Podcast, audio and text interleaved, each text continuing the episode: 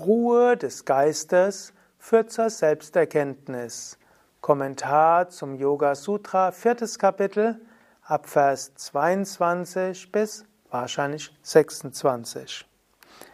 Mein Name Sukade von www.yoga-vidya.de Patanjali schreibt Wird das Bewusstsein in den Zustand des Nichtwanderns gebracht, kommt die Selbsterkenntnis.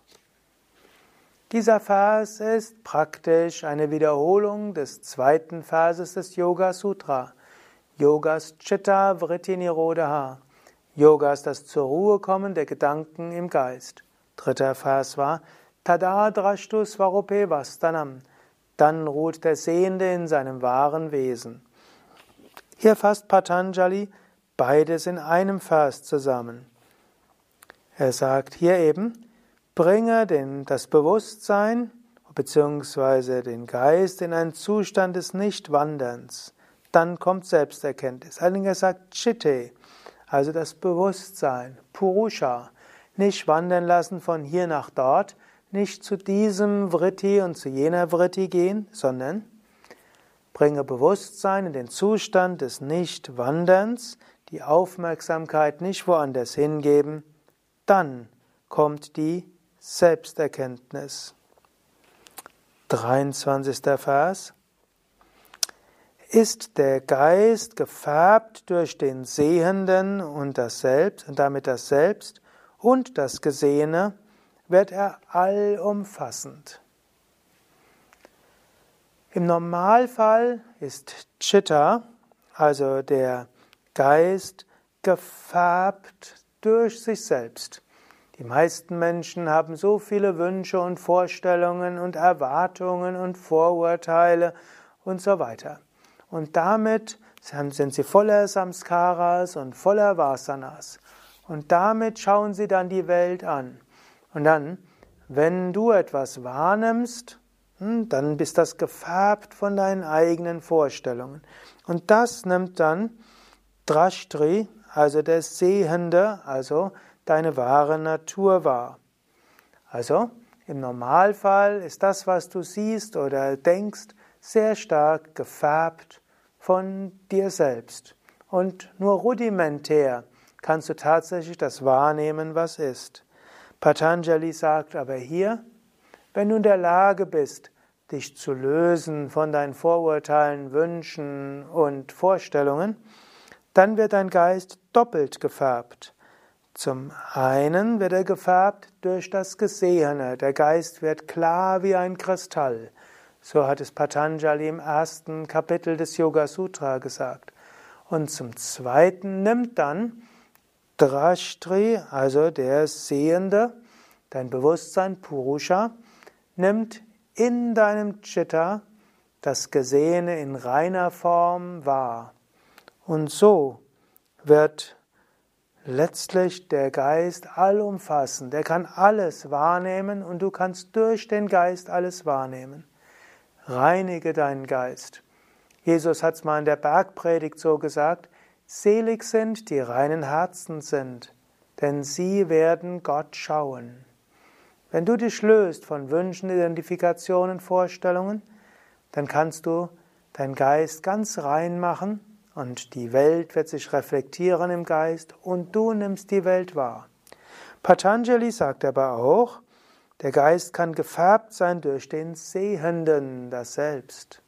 Anstatt dass du deinen Geist so öffnest, dass der Geist die äußere Welt reflektiert, kannst du auch den Geist so einrichten, dass er das Selbst selbst reflektiert.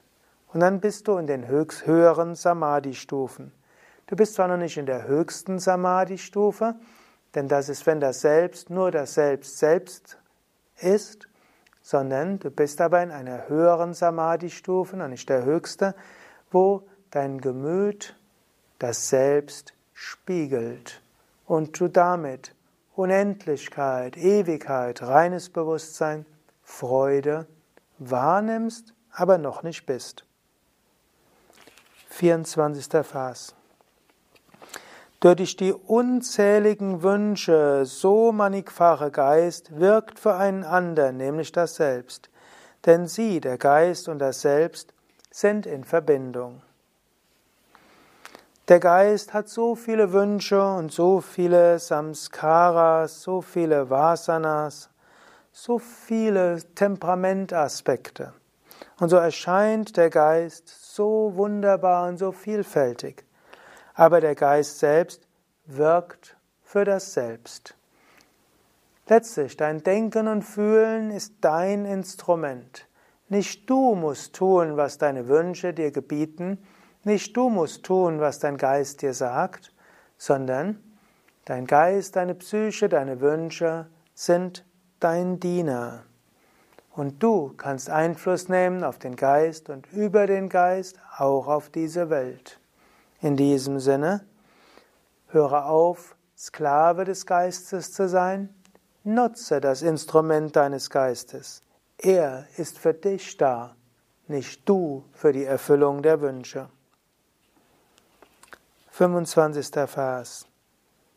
Wer diesen Unterschied zwischen Selbst und Gemüt erkennt, hört auf, das Gemüt als Atma zu sehen. Also erkenne den Unterschied zwischen dir und deinem Gemüt. Nicht du bist die Wünsche und die Gedanken und das Wahrnehmungsvermögen und die Emotionen. Du bist reines Selbst. Dein Gemüt ist für dich da, nicht du für das Gemüt. Und du bist nicht Temperament und Persönlichkeit. 26. Vers. So neigt der Verstand zur Unterscheidungskraft und strebt nach Befreiung. Wenn du einmal herausgefunden bist, dass du das unsterbliche Selbst bist und dass die Wünsche und Gedanken nichts anderes sind, als für dich da zu sein, dann löst du dich von der Identifikation und dann willst du wirklich frei sein. Ja, soweit für heute. Mehr Informationen in dem Buch Die Yoga-Weisheit des Patanjali für Menschen von heute, wie auch in unseren Raja-Yoga-Seminaren. Alle zu finden auf unserer Internetseite yoga-vida.de. Und vielleicht noch eine Überlegung. Wenn dich diese tiefen spirituellen Verse faszinieren, dann kannst du auch mal überlegen, eine längere Zeit in einem Ashram zu verbringen. Yoga Vidya hat verschiedene Ashramas in Bad Meinberg, Westerwald, Nordsee und Allgäu. Und es kann mal hilfreich sein, ein paar Wochen, Monate oder auch länger Teil der spirituellen Gemeinschaft zu sein und ein Leben ganz auszurichten auf die Erfahrung von Purusha, auf Erfahrung höchster Bewusstheit. Informationen, wie so etwas geht, findest du auf unseren Internetseiten. Oder mach doch mal ein Seminar oder wieder mal ein Seminar, eine Weiterbildung mit und geh dann ins Seva-Büro in Ashram und erkundige dich, welche Möglichkeiten du hast, mal länger in einem Ashram zu verbringen.